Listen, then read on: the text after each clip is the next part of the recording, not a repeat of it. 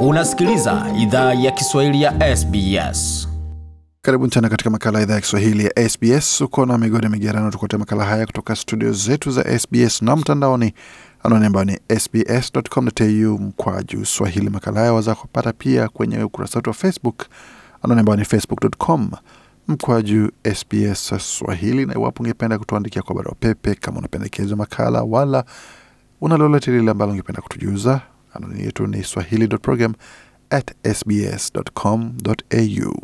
Katika makala leo tutazungumzia swala zima la miswada na utunzi wa sheria ambayo ni kazi ya bunge. Bunge la shirikisho limeanza vikao leo Jumanne tarehe 8 Februari, ila haitakuwa kurejea kwa utulivu kwa biashara ya kutunga sheria. Serikali ya mseto inapigana vita kutoka pande zote, joto la mivutano ya uongozi ikiendelea kuongezeka na mswada wa ubaguzi wa kidini unaopendelewa na serikali ukiwa mashakani.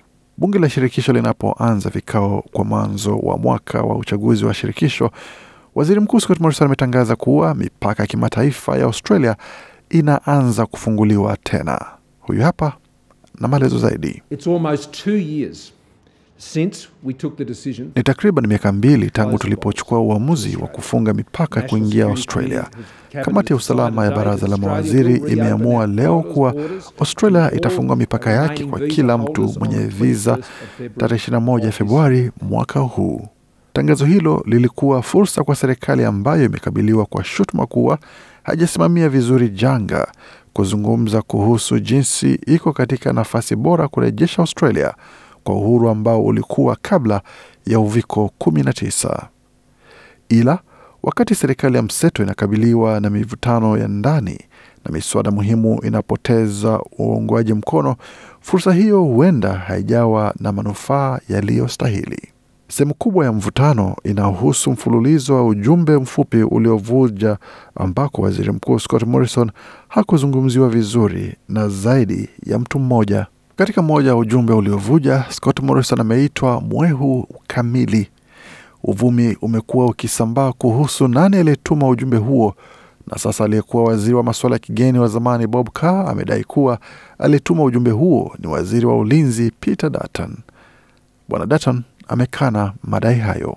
Wakati huo huo, chama cha Nationals kimekutana kujadili ujumbe mwingine uliovuja baada ya kutumwa na kiongozi wa chama cha Nationals Barnaby Joyce, ambapo alisema kuwa Scott Morrison ni mnafiki na mwongo. Bwana Joyce baadaye alitupilia mbali madai hayo katika mazungumzo na waandishi wa habari, ambako alisema I should never have written the text that I did. My view sikustahili andika ujumbe ule. Mtazamo wangu kutoka sehemu ya wabunge wa kawaida kuhusu waziri mkuu ulihusu dhana na maoni, si kutoka uhusiano wa kikazi wa moja kwa moja. Kiongozi wa zamani wa chama cha Nationals Michael McCormack hakukawia kuchukua nafasi ya kuweza kupata faida kupitia fursa hiyo, akisema kwamba suala hilo la ujumbe ni usumbufu na ametoa huduma zake kwa chama hicho iwapo watakuwa na nia ya kumwondoa Barnaby Joyce kama chanzo kuu cha usumbufu huo. Huyu hapa Bwana McCormack akijipigia debe. If enough members of the party came to me and said they want Kama idadi ya uh, kutosha uh, wanachama wakija na kuniambia wanataka niongoze chama tena, bila shaka nitazingatia ombi hilo. Nimewaongoza kabla na kushinda uchaguzi, alisisitiza Bwana McCormack. Ila mbunge wa chama cha Nationals Keith Pitt amesema yote yamesamehewa na chama cha mseto kina umoja. Uh. Ukweli uko wazi, Support of the room. Manabi anaungwa mkono na chama, hakuna nafasi ya uongozi, ila wanajua watu binafsi wana uhuru wa kujipendekeza. Hivyo ndivyo demokrasia hutumika. Keith Pitt alichukua hatua ya ziada kwa kusema kuwa mjadala kuhusu mivutano ndani ya chama ni muhimu Canberra, ila si kwa wapiga kura. Tazama, Nadhani ni wakati mgumu, hakuna shaka kuhusu hilo, not na something kiri that bila kuficha, ila unapokuwa huko nje ukizungumza na watu katika dunia halisi, si kitu ambacho wanatilia maanani. Lengo lao ni kama watakuwa na kazi wiki ijayo, kama watapatwa na uviko na waugue, kama wana fursa za kupunguza gharama ya maisha yao, alisisitiza Bwana Pitt.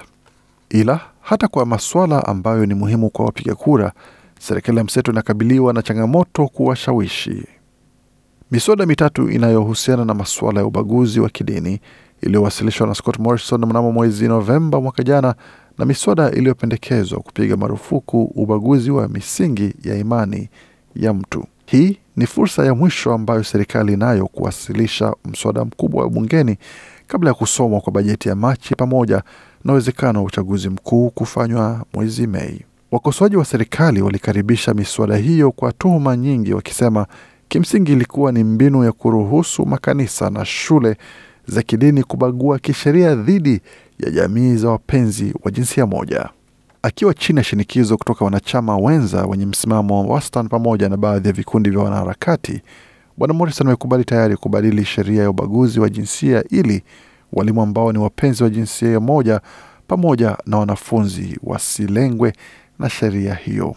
Ila geuzi hilo haliungwi mkono na baadhi ya wanachama wa hifidhina ndani ya serikali, na mbunge wa Tasmania Bridget Archer amesema yuko tayari kuvuka sakafu kupiga kura dhidi ya mswada huo.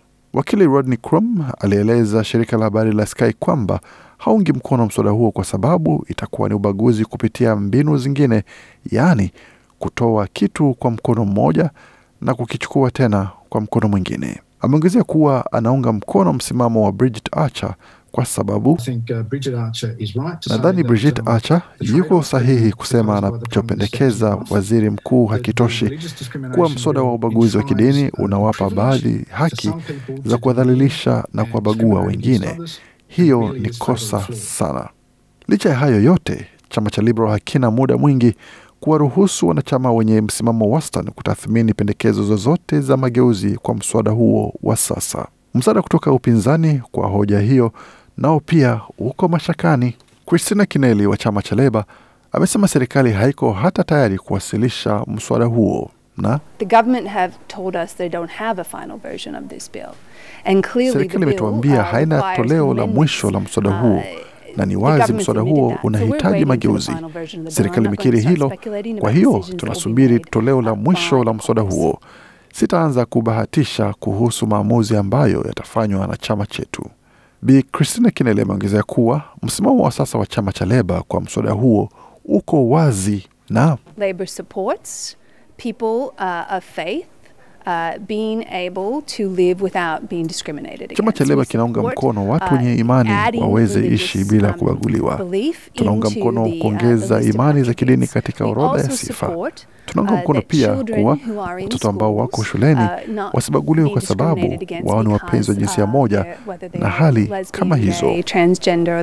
Sheria hizo zimeratibiwa kujadiliwa bungeni hii leo Jumanne baada ya vikao vya bunge kuanza kwa mwaka huu. Bila shaka tutaendelea kuwaletea taarifa hizi pamoja na matokeo ya mijadala hiyo bungeni na kwingineko, na kuweza kuwajuza kile kinachoendelewa na hatua zitakazochukuliwa pamoja na maamuzi yatakayofikiwa kwa hoja hii. Makala haya yaliandaliwa na waandishi wetu Pablo Vinares, Deb Grok na Gode Migerano. Kwa taarifa hii pamoja na ratiba matangazo yetu, tembelea tovuti yetu anwani ambayo ni sbs.com.au mkwaju Swahili. Hii ni idhaa Kiswahili ya SBS. Je, unataka kusikiliza taarifa zingine kama hizi? Sikiliza zilizorekodiwa kwenye Apple, Google, Spotify au popote pale unapozipata.